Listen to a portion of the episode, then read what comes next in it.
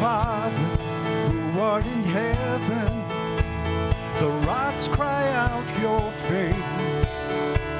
So come and let your glory, come and let your glory fall. I will sing, sing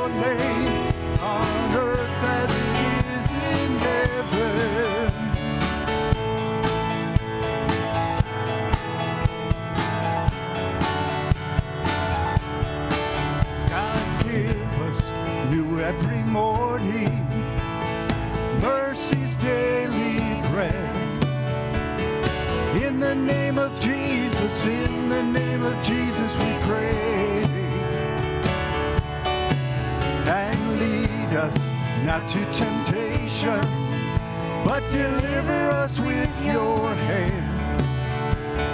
In the name of Jesus, in the name of Jesus we pray. Father, we pray, I will sing, sing a new song. I will sing, sing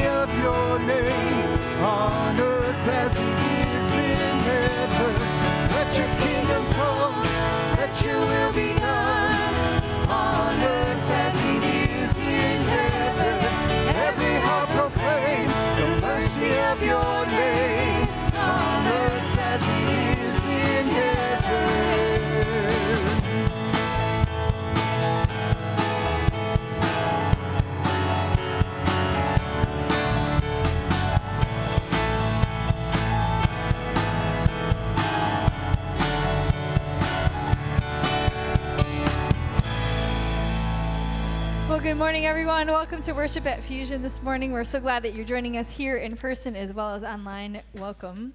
At this time, I invite you to stand up and greet one another with the peace of Christ.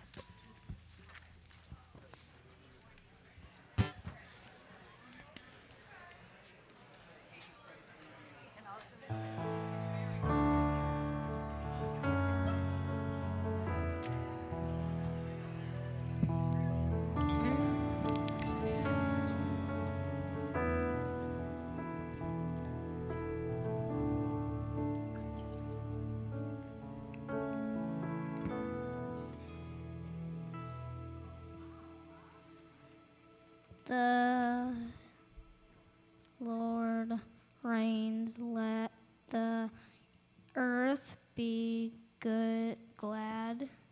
Let the distance shout, shores rejoice. Rejoice in the Lord, you who are ri- righteous and, and praise his holy name. Amen. Thank you. Amen. Let's rejoice and praise his holy name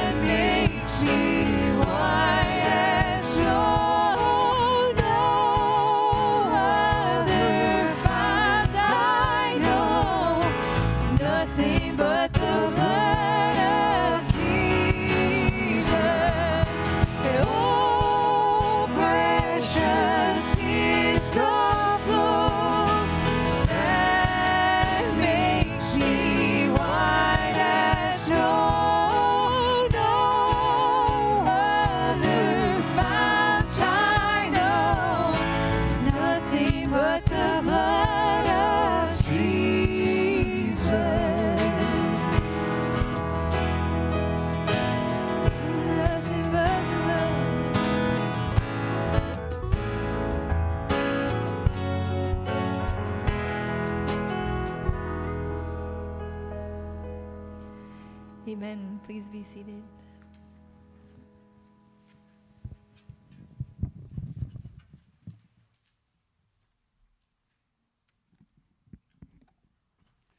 Good morning. Good morning. Did it work that time?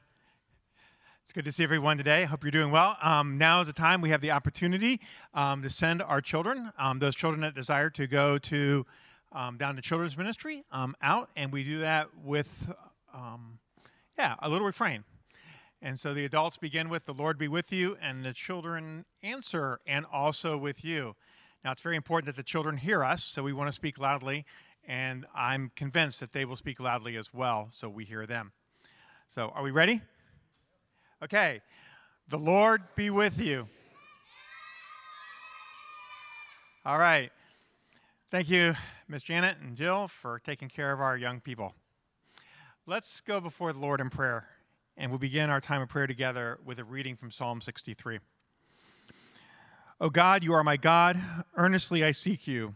My soul thirsts for you. My body longs for you in a dry and weary land where there is no water. I have seen you in the sanctuary, and behold your power and your glory. Because your love is better than life, my lips will glorify you.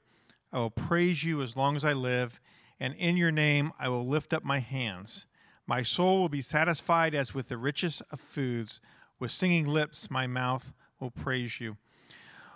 On my bed, I remember you. I think of you through the watches of the night. Because, are, because you are my help, I will sing in the shadow of your wings. My soul clings to you. Your right hand upholds me. They who seek my life will be destroyed. They will go down to the depths of the earth. They will be given over to the sword and become food for the jackals. But the king will rejoice in God. All who swear by God's name will praise him, while the mouths of liars will be silenced. Gracious Father, we thank you for the privilege of coming before you. And as we gather for worship this morning, we gather under the theme Teach Us to Pray. Lord, through the power of your Spirit, teach us to pray. We give thanks for the many things that take place on this campus each Sunday morning. We thank you for celebration. and the community that's already met and worshiped. We thank you for the new faces there, and we thank you for the five baptisms that are being planned in that community. We thank you for Watershed that's now concluding its service across campus. As they wrestle with Teach Us to Pray, they're wrestling with that in light of a baptism this morning and a profession of faith as well. So we thank you, Lord. We thank you for how you are moving across this campus. We thank you for the new people you are bringing to us, people who are coming because of the gospel of Jesus Christ. And we thank you that you are transforming them through that. And so, Lord, we pray and we ask and we petition teach us to pray. Prayer isn't something that comes natural. But as we learn to pray, Lord, you use our prayers to shape our desires and to shape our dreams so they become in line with your word. As we pray, Lord, also help us to be a people who listen well. That when we bring our petitions before you, that we actually pause and that we actually listen and we seek to discern the movement of your spirit in our lives that are calling things to our attention. And when you bring things to our attention, Lord, may we be attentive to those things. May we not dismiss them. And so, as we learn to pray, as we request that you teach us to pray, as we learn to pray, learning to pray helps us to pray for others and help us to learn how to pray for other people, both in their joys and in their struggles even as we pray for those in our community who are struggling with mental health issues, who are struggling with physical ailment, who are struggling with loneliness. Help us to pray for them. As we pray for them, equip us to care well for others. Challenge us, move in us, encourage us to walk alongside those people, to ask how we're doing. How can we walk with you? How can we support you? How can we care well for you. And Lord, as we pray, teach us to pray. Help us help us to learn to listen. To listen in our prayers. Help us to listen to other people as we pray. Help us to be conscious of the things that are being said around us. And as we pray, let us pray for discernment and wisdom, how we speak into those situations, how we speak into people's lives with the gospel of Jesus Christ with grace and with humility, but with truth. And Lord, we pray that you would teach us to pray, because as we learn to pray, you shape and mold us. You remind us that you are in control, that this is your world, not our world. And as we come to grasp the truth that this is your world, it's much easier to be content, to take rest in who you are and how you're at work, even when it doesn't make sense to us. And so, Lord, we pray, teach us to pray. The beautiful thing about that request, Lord, is it's the same request that the disciples made.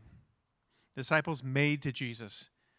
They came to him and they'd heard him pray, they'd walked with him, they'd heard him teach, and they said, Lord, teach us to pray. And Jesus responded to their request by teaching them these words Our Father, who art in heaven, hallowed be thy name. Thy kingdom come, thy will be done, on earth as it is in heaven. Give us this day our daily bread, and forgive us our debts, as we forgive our debtors. And lead us not into temptation, but deliver us from evil. For thine is the kingdom, and the power, and the glory forever. Amen. Thank you. Thanks, Darwin. And once again, good morning. I got to say it one more time. Good morning. Good morning. It is uh, good to be back. I'm Pastor JB. If, if we haven't met, uh, would love that opportunity. After afterward, we got some donuts and some coffee, and um, glad to see you here this morning. Uh, it is good to be here. We were we just returned from a couple weeks away visiting family out in California, and uh, it was a, a, wonderful trip. And uh, and yet, it's also good to be back sleeping in our own bed, but also in this place. I hope you hope you know that. It is good to be back to see you and be with you this morning. A couple quick things before we jump in. We got a lot to, to get into, but a couple quick things, some announcements. Uh, we, we have Summer Serve Week in a week from tomorrow, I believe, if my dates are, are lining up. A week from tomorrow, Summer Serve Week. If you don't know what Summer Serve Week is, it's a bunch of junior hires that get together from area churches. Uh, meet, stay here for the week, and do service projects around our local community. Uh, and there is a need for some baked goods. So if you love to, to bake cookies or brownies or whatever it is, uh, email Pastor Mary, mary at harderwyk.com. Uh, she would love to receive some baked goods. If you got a few extra, you can send them to the office. We never turn those down either. Um, otherwise, um, a couple other things, some opportunities to pray. We're in a series called Teach Us to Pray. And uh, this Tuesday, again, the sanctuary will be open uh, from 7 a.m. till about 9 or 10 a.m. Uh, just a, a, space to pray. I, I, hope to be there, I plan to be there, uh, a quiet place, just an intentional place to pray. If you're like, if you're anything like me, like just that intentionality and, and getting somewhere helps me in that way. Uh, also, uh, I sent an email, a couple emails. They were scheduled. I wasn't writing emails while on vacation, but they were scheduled ahead of time. Uh, and um, we are gonna we're looking to do an outing, and a couple people have responded that they'd be interested in doing an outing where we're gonna we're gonna hike up Mount Pisgah. Am I saying that right? Pisgah? Okay, I'm saying that. Okay, Mount Pisgah, and uh, we're gonna we're gonna kind of prepare and kind of observe and pray along that hike and then kind of reflect together. And then after that, we'll do some Captain Sundae. So if you're interested in that, um, yeah, everyone's like, Captain Sundae. I'm in, I'm in. Um, if you're interested in that, email me and we'll find a date that works for, for the majority of people who are interested. Uh, as well as, uh, I know Pastor Corey mentioned this, the pastors and some of us are reading a book. I actually finished it on vacation, but it's called Praying Like Monks, Living Like Fools. And if you're interested, kind of a companion guide, a practical guide with prayer exercises, pick that up. If you want to talk about it, I would love that opportunity as well. Coffee would be on me. Deep breath. Oh, and if you're interested in any of those things, email me at jb at harderwyk.com. jb at harderwyk.com. Uh, Nate, youth director Nate, youth pastor Nate, he always has the kids repeat that over and over. I won't do that, but jb at harderwyk.com. Super simple. All right, let's jump in.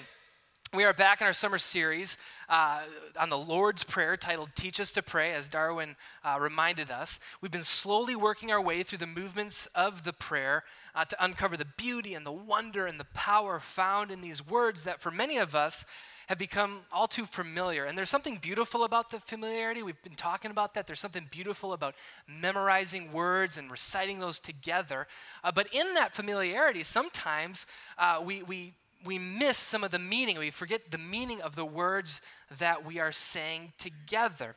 And so this summer, it's all about slowing down and looking at what we are praying when we pray the Lord's Prayer. We've already considered the opening address in the first couple uh, weeks, Our Father in Heaven, that reminded us of God's goodness as our, as our Heavenly Father, as well as God's greatness as a God who dwells in heaven, who is powerful and almighty. A couple weeks ago, Pastor Corey uh, Pluckmeyer reminded us of the importance of worship and what does it mean to hallow God's name, and, and what does that mean for us in our posture. And he talked about this humble audacity, a beautiful word on, on our posture toward God as God's children, that we can approach Him with, with this audacity and yet this humility as well. This week, we consider the second petition in the Lord's Prayer Your kingdom come. In other words, what we're going to be exploring together is, is what is God's kingdom and what does it mean for us to pray uh, that this kingdom of God come here on earth as it is in heaven. Uh, now, again, uh, we're going to be using for our scripture uh, Matthew 6, verses 9 through 13. Uh, the Matthew's um, telling of Jesus teaching the Lord's Prayer found in the Sermon on the Mount. And I, I, mentioned this about three weeks ago, but we're going to use some different translations to kind of to kind of get us out of that familiarity and kind of hear kind of some different ways to translate these words that are originally written in the Greek. And this morning we're going to be using the King James version. And if, if you, the King James Version is the first English translation uh, translated centuries ago. And so what you're going to notice as we recite the King James Version is that, that, that ending that we're so familiar with, for thine is the kingdom, the power, it's included in the King James Version uh, because during that time, that's the manuscripts they had at the time, that was part of it. Uh, since that translation, earlier manuscripts have been uncovered. We're, we're, they're finding new things that teach us about the scriptures every day in archaeology. It's a beautiful thing. But some earlier manuscripts that didn't include that, that final tagline. And so more modern translations don't include it, but it's still in line with Scripture. It's, anyway, so we're going to read from the King James Version together, recite, pray these words together this morning. And if you're willing and able, I'd invite you to stand as we read, as we recite God's Word together. I know we recited it during the prayer, but I think we'll all agree we can say it again. It's still good for us. Amen? So uh, I will begin with that first line, and then you will join in at the beginning of Our Father. After this manner, therefore, pray ye together Our Father, which art in heaven, hallowed be thy name. Thy kingdom come, thy will be done, in earth as it is in heaven. Give us this day our daily bread, and forgive us our debts as we forgive our debtors. And lead us not into temptation, but deliver us from evil. For thine is the kingdom and the power and the glory forever. Amen. And you may be seated. Let's continue praying to our Lord together. Gracious God, we, we do thank you for these words that we just prayed. We, we thank you, Lord Jesus, for, for teaching your disciples long ago these words, words that by your Spirit have been preserved and are passed to us, your disciples, today. And so, Lord, as, as we learn to pray these words, as we, as we learn this prayer that shapes all of our prayers, and as we learn to live into these prayers, God, we pray that your Spirit would continue to speak to us this morning as we study your word. Give us teachable spirits so that we might be formed more and more into the likeness of Jesus Christ. It's in his name that we pray all these things. And God's people say together, Amen and amen. It is, uh, I don't have to tell you this, but it's mid July. You're aware of the, of the, time of year. It's mid July. It's summer in, in West Michigan. This is, like, this is like our season, right? Like summer is where it's at. And so it's a beautiful thing. But in the sporting world, uh, mid July is, is, kind of, is kind of no man's land and uh, where there's really not a lot happening in mid July typically. There's baseball, and I get there's baseball, and baseball is a wonderful thing, but baseball has 160 games, and so it's kind of hard to find. But, but football's done, and basketball's done. By the way, Women's World Cup's coming up, so there's some exciting stuff. I don't want to diminish July, but, but that being said, by, by, by now most of you understand and know who my favorite football team is. Do you know this? Do I mention it too much? You're laughing, which I'm like, oh, maybe I need to find new illustrations. But my favorite football team is Packers. Yeah, I just got you all to say Packers. I, I stopped short of saying go, Pack, go. Uh, but yeah, my favorite football team is is the Packers, and we'll p- throw a picture of there. I, have done a pretty intentional, pretty good job of making sure that my family knows who the greatest NFL football franchise is. Uh, Yvonne will say she's a Packer fan by marriage and by marriage only. Uh, but there's some various pictures of, of my kids wearing a variety of different Packer gear, and uh, it just warms my heart. It just makes me happy and warm and fuzzy inside. Uh, I'm overstating it a bit. Anyway, that kind of sets the stage because I, am going to show you something, an image, and, and, I, and I hesitate to do so because the image I'm about to show you is so shocking and so repulsive uh, that, that I hesitate even putting it on the screen. But it is a picture of me and my older brother uh, at a very young and I must say very impressionable age. And uh, Glenn, you can go ahead and, and, um, and if you look closely, how dare you? And yeah, we got a couple Bears fans. If you notice real closely, we are wearing uh, a Bears outfit. Chicago Bears outfit. And if you look really closely, I, I, think there's matching shorts, kind of like a Zubaz inspired shorts. Uh, where, you know, anyway, we were, we were young. I'm sure we didn't pick out our own outfits. Um, but the, in the picture there is my, is my grandpa, Poppy. And uh, Poppy grew up in Chicago, huge Chicago sports fan. And so uh, he did his best to do what I did to my kid, am doing to my kids, right? And so he got us some Chicago Bears stuff. By the way, that was late 80s, uh, and so that was kind of like the prime of Chicago Bears sports legacy, and it was pre 1992. And if you're a Packers fan, anyway, it got exciting after after 92. So anyway, all that's kind of fun. And, uh, but but I, I kind of mentioned that because there's these rivalries, and maybe you're not part of the Bears Packers rivalry, but there's some other sports rivalries, and and you and, and you and if you, and if you're like U of M, Who's, who's, right?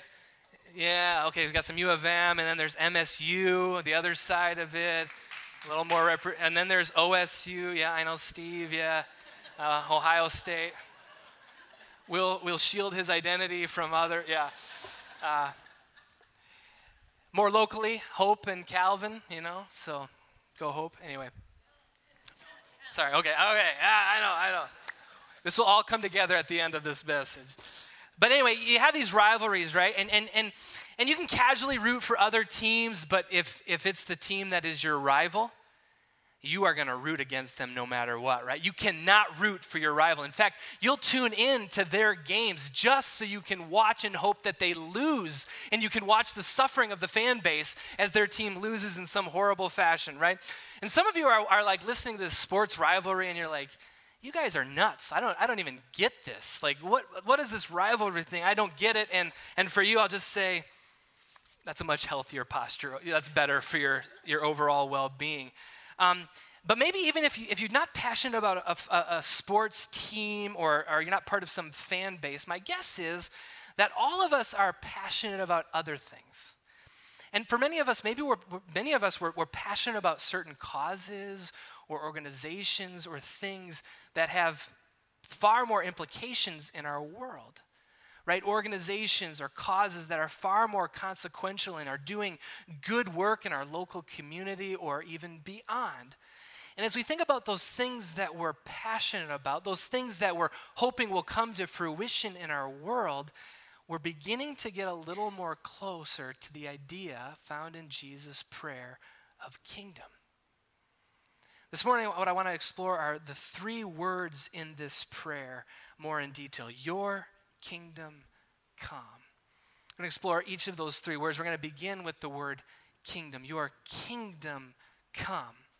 Now, when I say the word kingdom, it's not a word we typically use here in the United States because, quite frankly, that's just not our system of government, right?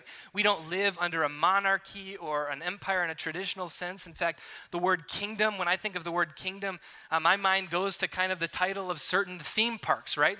Like Disney's Magic kingdom or animal kingdom because this, this word kingdom points to something in our past that we're kind of it's kind of surrounded by fantasy like lord of the rings king right? It's, it's kind of this word that we just don't use something from long ago uh, but kingdom was a word that was a very real reality uh, in the first century when Jesus was gathering disciples and teaching them to pray. In fact, in the ancient Greek, the word for kingdom is basileia. I won't have you repeat that one, but basileia is derived from the Greek word for king, basileus. And because of that, kingdom is actually a really helpful definition because the word kingdom derives from the word for king. Properly, uh, a kingdom refers to the realm in which a king sovereignly rules. In other words, all areas and arenas in which the king holds power and influence and authority, that is part of the kingdom, the reign of the king. Again, the United States, as United States citizens, this is not our everyday experience, right? Because we don't live in a kingdom. We live in a democracy, or rather, a, a, democratic republic. We, we elect representatives to represent us in government, and that's a beautiful, wonderful thing, something we're all very thankful for that we have a voice in our government. But we're not familiar with this idea of kingdom, as not, not at least in our everyday reality. But it was the reality of an ancient, the ancient Jewish people living in Jesus' time. And the kingdom that they lived under was the Roman Empire. It was an empire, really. And in the scriptures, this word kingdom is, is used often, over and over and over in the New Testament scriptures. Kingdom, in fact, is used over 160 times in the New Testament. It's used over 100 times in the four Gospels. And in the, the Gospel of Matthew alone, it's used over 50 times.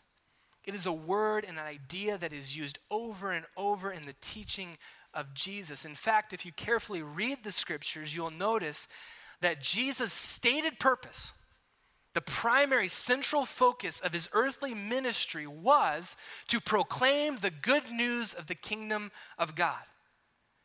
Jesus' central purpose was to proclaim the good news of the kingdom of God. In Luke chapter 4, we read uh, this summary of, of some of, his, of his, this summary statement of, his, of the reason why he was sent. We read this in verse 42. At daybreak, Jesus went out to a solitary place uh, the people were looking for him. Jesus has been healing in the region there and, and casting out demons and healing people of various diseases. So people are looking for him, but he goes to a solitary place to, to pray. And people are looking for him. When they came to him, he's, he, where he was, he tried, they tried to keep him from leaving them. I mean, if you got a guy who's healing all these diseases, you want to hold on to him, right? You don't want him to leave. But this is what he says He says, I must proclaim the good news of the kingdom of God to other towns also, because that is why I was sent. And he kept on preaching in the synagogues of Judea, that region. You see, Jesus' primary purpose here on earth, in his earthly ministry, was not to be a great moral teacher, though he was. It was not to be some great thinker or philosopher, though he was brilliant. He was not here primarily to be some personal self help guru or life coach, as sometimes moderns begin to believe. He was here to proclaim the good news of the kingdom of God. And the good news that he preached was about something far more important, far more consequential than just individual salvation, personal salvation. Jesus came to proclaim and bring forth a new kingdom. And he was not here to, to simply empower or install a new human monarch in Israel and, and, and reestablish the kingdom of Israel. No, he was here for something greater and bigger and more expansive and beyond what the people could have imagined at that time. He was talking about the kingdom of God, the rule, the reign, the sovereign will of the Lord Almighty Yahweh. Which brings us to the second word that we're going to explore this morning, which is whose kingdom we're speaking of? Your kingdom. Your kingdom come. In Jesus' prayer, we've addressed our Father in heaven, and we follow that up with Your kingdom come. Your kingdom come. We are addressing the Father who is in heaven, the God who is good as our Father, who loves his children, the God who is great, who is almighty and powerful. And we're talking about that God, the one true God's kingdom. The kingdom of God, or in Matthew's gospel, it's the same, it means the same thing, the kingdom of heaven. Kingdom of God, kingdom of heaven. We're praying for God's rule, God's reign, God's sovereign will to come, God's good kingdom to be the way and rule of life in our world. Are we catching it, right? God's kingdom. Now, again, we don't use this language of kingdom in our, in our modern context. In fact, the only other time I, I, I think I really hear this language of kingdom is really in church circles. And the temptation uh, when we use it in church or Christian circles that in some ways it, it takes on this, this spiritual or heavenly meaning, which, which it has, certainly. But originally, for the, the people living in the empire, the Roman Empire, under uh, the rule and reign of, of Caesar, this language of kingdom had a very material and earth, it was an earthy, it was a tangible here and now word. And in fact, this language of kingdom is a very politically charged word in the first century. See, we might not use kingdom to describe different things or, or, or influences or forces in our world, but the, the truth is that we could call them different kingdoms uh, competing kingdoms. There, there are tons of competing kingdoms in our modern context systems and forces and influences and ideas that, that are pressing in on our world and trying to move our world and influence our world in different directions. See, most people in our world can, can look around and we can acknowledge that we look at our world, we see there's brokenness. Things are not as it should be. In fact, most people look around, they recognize that there's brokenness, there's even evil in this world. And as Christians, we would say that that brokenness and that evil in this world is evidence, right, that there are other kingdoms and powers at work all around us. Again, we, we, we, might not call them kingdoms, but there are all kinds of things that influence and rule and move in our world. Let's think about some examples. Certainly, um, governments would be an example nations and governments and states on a national, state, or, or, or local level, they have a huge impact on what happens in our world. And so, when countries across the ocean uh, come into conflict or, there's invasion, like Russia and Ukraine, like that has an influence on our lives as well. Uh, or, or governments, not only globally, but nationally, our own government has a huge impact. Our national government, our state government, our local governments all has an impact on our lives today. But there's other systems at work as well economics, markets, free markets, and when that market, you know, that, that has an influence on our world. Corporations and businesses have a huge influence. These multi billion dollar businesses and industries have a huge impact. kind of kind of narrowing in. What about culture? Culture is actually this umbrella term, a, but that's a huge one that's filled. Our culture is filled with subcultures within it that influence and shape different ideologies and values that shift over time. And, and we're experiencing some of those shifts right now, right, in our culture. And behind, or maybe even underneath all of it, is this, this spiritual dynamic at play. You know, in our modern world, we, we, we often separate the spiritual and the, and the material, or spiritual and, and earthly, but in, in the ancient world, these things were overlapping and interconnected, as evidence in, in Ephesians chapter 6, verse 12, when Paul says, Our struggle is not against flesh and blood, but against rulers, against authorities, against powers of this dark world, against spiritual forces of evil in the heavenly realm. We're going to talk more about those spiritual dynamics in a few weeks. But these are all interconnected, that there are these competing kingdoms at play in our world. Now, here's the temptation. We like simplicity, right? We, are drawn towards simplicity. And in our world, simplicity uh, leads us to, to label things good or bad, right? And we want to say that, that this business or this corporation's good, this one's bad, or, or this political party's good, this one's bad, or this nation's good. Or we want, we want simplicity, so we label things good or bad. But the reality of this world and life is things aren't that simple. In fact, often all, all these different competing kingdoms and forces, many of them have redeemable elements that we can affirm. A secular organization that's doing relief work, we can say, yes, that is good work. We can get on board with that. And at the same time, all of these different competing kingdoms have a number of things that we would, we would not affirm. And all of them, even some things, have some things about them that we would wholeheartedly reject. It's not as simple as we want to make it to be good or bad, right? These competing kingdoms. And this leads us to a natural question that we have to ask ourselves when we start considering these competing kingdoms and forces is what happens when some of these competing kingdoms start to rub up or push up against God's kingdom and the values and the purposes of God's kingdom when they come into conflict? We have to ask ourselves, well, where, where, where does our allegiance lie? What kingdom are we really part of? Where are my priorities? Where are my allegiance? As Christians, our, our primary citizenship is actually in the kingdom of God. We are citizens of heaven. And so when these competing kingdoms come as, as governments, right, as, as, as cultures, or uh, begin to compete or come in conflict with, with God's kingdom, maybe even the political party we affiliate with, when it begins to compete with God's kingdom, there will become a time when we must choose how are we going to respond? How are we going to respond when things are kind of butting heads? And if we think our earthly allegiances will always align with God's kingdom, then I think we're being either naive or we're being deceived, right? We have to be aware and always discerning. Now let's bring that to kind of more of a lighthearted illustration, okay? The sports illustration, sports team. I have a, a, lot of different friends, and what I've found is, is when I have good friends who are, who are fans of other teams, I just naturally, my inclination is kind of to like, kind of become a casual fan of that team.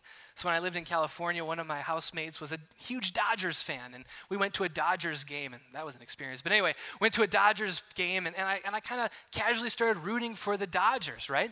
And, uh, and, and, and that's okay, right? We kind of rooting for the Dodgers, or, or I see Nate here. Nate, Nate's a big Lions fan. And so, like, you know, I'm a Packer fan, but I, I kind of hope they're not awful, you know? I, I hope for Nate's sake that the, the Lions are, are kind of good and kind of secretly, I would never share that in front of a group of dozens of people, but I kind of hope that they do decently well for the people that I love. There's other Lions fans here, right? But here's the thing when the Dodgers are playing the Brewers, Am I casually rooting for the Dodgers? No, no, I want the Brewers to. to anyway, I, I, I got to catch myself. I, I want them to win really, really a lot.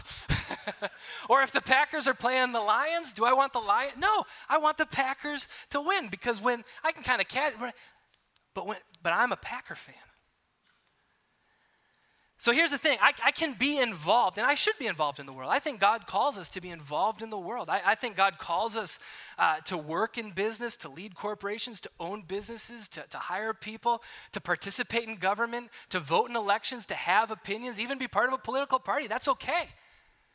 But we have to understand, and we even have to understand the cultural influences that are all at work. But we always have to remember where our ultimate allegiance lies. It is not in those things that we're part of. Our ultimate allegiance lies is that we are citizens of the kingdom of God.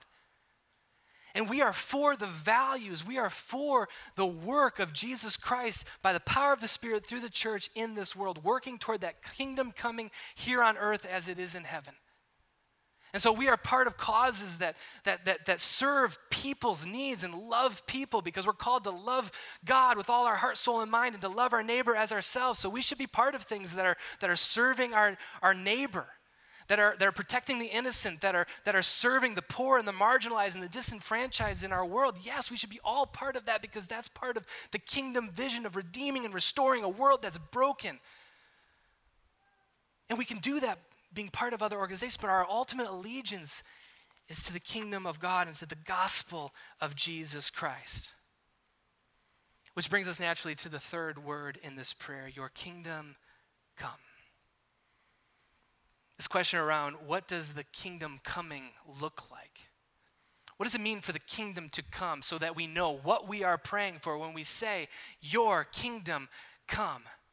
And if we want to know what the kingdom coming here on earth as it is in heaven looks like, we need to look no further than Jesus Christ himself.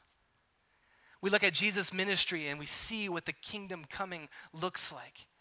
After all, this was, again, Jesus' primary purpose here coming to earth to proclaim the good news of the kingdom of God. By the way, a purpose that he fulfilled himself.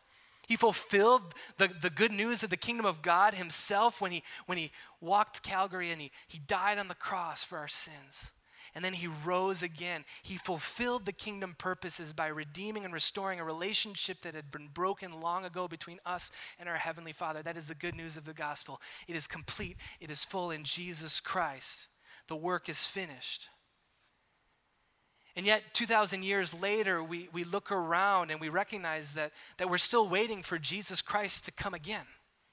And when Jesus comes again, he will fully redeem and restore this world that has been broken. And in the meantime, we look around and we still see evidence of sin and death. Evil and brokenness is evident and at work in this world. When we look at Jesus' life in the Gospels, what do we see? We see how the kingdom of God moves into the neighborhood. And when Jesus, who's, who is the kingdom of God, right, moves into the neighborhood, it pushes out competing kingdoms that have no place. Jesus Christ moves into the neighborhood and different and, and forces out competing kingdoms of this world that cause death, destruction, and chaos. And we see that evidence. Jesus prays for the kingdom to come and he teaches his disciples to do the same. And then what does Jesus do? He lives into this prayer. And he lives into this kingdom coming and he teaches his disciples to do the same. And how does Jesus live into this prayer? Well, in Matthew's gospel, we have this beautiful summary of Jesus' ministry, Matthew 4, verses 23 through 24. Let's get there. We read this Jesus went throughout Galilee, teaching in their synagogues, proclaiming the good news of the kingdom, and healing every disease and sickness among the people. News about him spread all over Syria, and people brought to him all who were ill with various diseases, those suffering severe pain, the demon possessed, those having seizures, and the paralyzed, and he healed them. Jesus gives us a model. What does the kingdom come look like? It looks like the gospel, the good news of the kingdom proclaimed, spoken, and it, look, and it looks like sickness, disease, healed demons, spiritual powers cast out because they have no place in the kingdom of God. For Jesus, healing every disease and sickness, casting out demons, was the kingdom of God stepping into this world and saying, Disease, sickness, demon, you have no place in this kingdom. Be gone. This is how Jesus' ministry begins Matthew and Mark and Luke. Jesus is baptized, Jesus is tested in the wilderness. He then announces the kingdom of God or the kingdom of heaven. And immediately after that, he begins healing people of all different diseases and illnesses and casting out demons. That's a summary of the, of the early work of Jesus in, in the region of Galilee, right? Then we fast forward a little bit to, to Luke chapter 8. What happens? Luke, or Jesus then shows his disciples how to do this work. He's showing them. He's, he's showing them what does it look like to cast out, to, to, to heal people. And then in the next chapter, Luke 9, what happens? 1 through 6, Jesus sends out the 12 apostles. Says, now it's your turn. 12 apostles, you go out, you proclaim the good news of the kingdom, and you begin healing people, right? And then in Luke chapter 10, the mission expands. And now he's sending out the 72 disciples, a broader group of disciples, to go to every village in that region to proclaim the good news of the gospel, to heal every disease and cast out demons. The kingdom of God moving into the neighborhood and is making a real tangible impact in the lives of real tangible people in that region in that time. The kingdom of God, yes, is something we pray for. Absolutely. Your kingdom come and it's something that we live into and participate in as disciples of Jesus Christ. Just as Jesus sent out the 12, sent out the 72, he sends us out into this world that he's called us to serve and love so that people would know that Jesus Christ is Lord. Are you with me? and friends, I guess here's, here's the question that, that I want to leave you with today. The question to ponder. As we think about praying your kingdom come, as we think about then living into that prayer and participating in that kingdom coming, I just invite each of us to, to consider and ponder how is, how is God calling us to live into the kingdom of God? The kingdom of God coming here on earth as it is in heaven today. Take some time this morning or this afternoon or maybe this week in prayer, considering and asking God, inviting God to, to show you what is, what is God calling me into in this season. Each season has its own degree of, of, of opportunities and challenges, right? Maybe for you, God is, is calling you um, into a deeper prayer life. And, and for you, uh, God is, is saying, I, I, I, want, I want you to have a more fervent and, and disciplined prayer life. And, and, and prayer aligns our heart with God's heart, right? Prayer, prayer keeps our priorities in check. Prayer helps us discern where, where is God's kingdom intersecting and, and where is it divert, right? Prayer is a powerful way that reminds us whose agenda and whose kingdom and whose team we are on. Prayer. Maybe, maybe God's prompting you to, to deeper prayer. Or maybe God's calling you to, to step out in faith and to live into this prayer in, in, in a specific, tangible way. Maybe God's calling uh, or moving in your heart for the brokenness that, that you've witnessed in this world in a specific way, or, or revealing how you can step in and participate in God's healing work in this world. Maybe some of you are already doing that, and the Spirit is just affirming that work in your life. Maybe you're, you're in the medical field or, or counseling, and, and those are kind of some obvious ones. And God's like, yeah, keep, keep doing that work in my name. Maybe God's calling you to some relief work. And God's been kind of stirring in your heart a passion for some people who've been impacted by different things in different parts of the world or even right here locally. Maybe there's some issues locally that, that God is just moving in your heart, things that are affecting our local community, like, like food availability or affordable housing. And, and God's like, I, I want you to step into that. I don't know. Maybe, maybe for you, it's, it's not so much action, but it's, it's the words you speak. And you're like, yeah, I can get involved in different organizations and I, and I love to pray, but, but I really have a hard time sharing my faith or even just engaging with, with my neighbors. And, and, and maybe God's kind of, the Spirit's prompting your heart to, to just step out and, and meet some of your neighbors. And, and when the opportunity presents itself, to, to share your faith and what you believe about Jesus Christ and, and what he means and how he's impacted your life. And to point them to the source of a God who loves them as a good parent loves their child, to point them to the source of a God who's able to bring healing and wholeness in their lives, and a God who meets us in our time of need by his power, his presence, and this freedom that's found in Jesus Christ. Maybe God is just kind of prompting your heart to, to be a little more bold about living out and expressing your own faith. Ponder.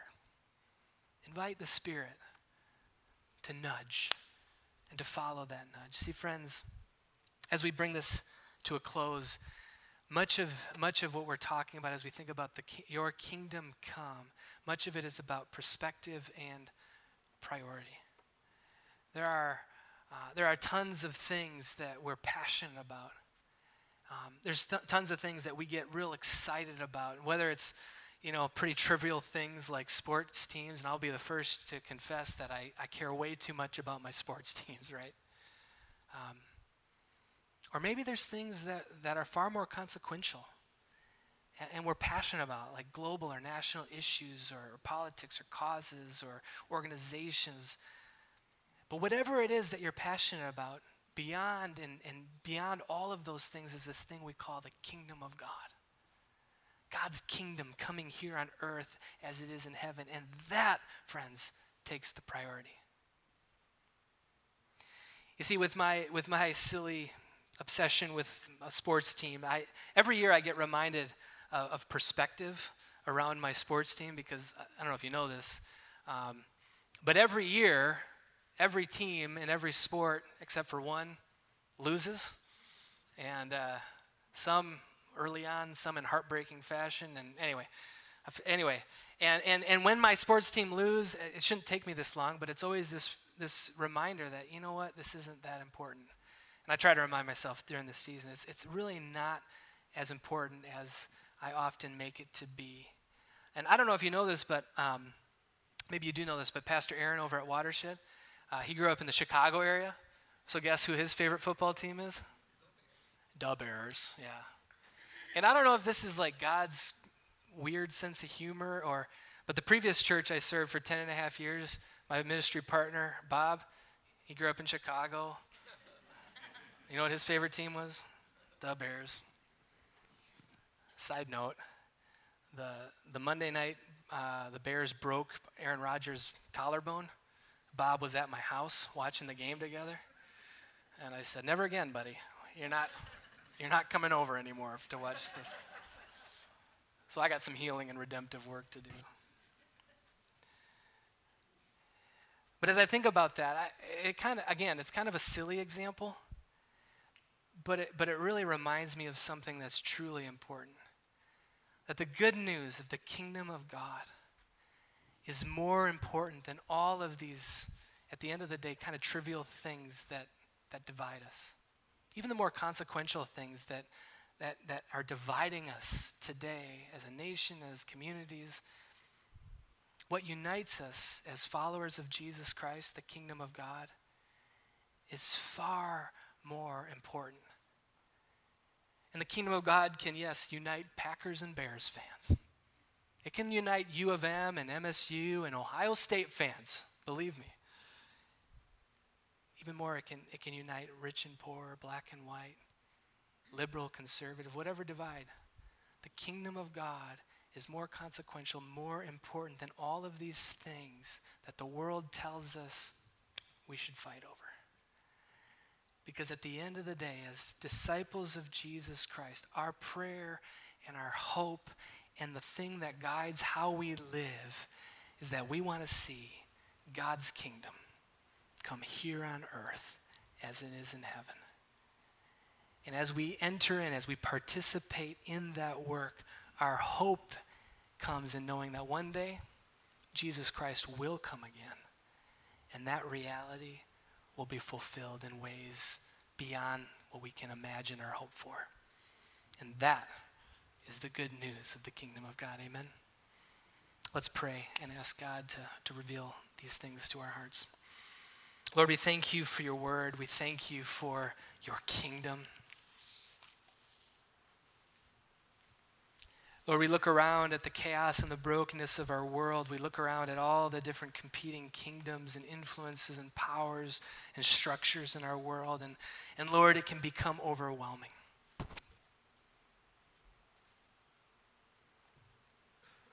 And Lord, it's easy for us to, to lose hope when we see the division and we see the, the, the, the, the violence and the discord in our world. But Lord, we take hope in knowing, Lord Jesus, that you came proclaiming the good news of the kingdom of God. And Lord, that kingdom came when Jesus Christ, you willingly, out of love for each of us, laid down your life. You died on the cross. Three days later, Lord, you conquered sin and death by rising from the grave. And Lord, one day you promise, Lord Jesus, that you will come again and you will make all things new. Lord, may that be our hope. May that give us courage. May that give us strength to continue to persevere and pursue your kingdom here on earth as it is in heaven. Holy Spirit, guide us, lead us, and move in and through us, we pray. In Christ's name, amen. Amen. I invite you to stand and worship with us.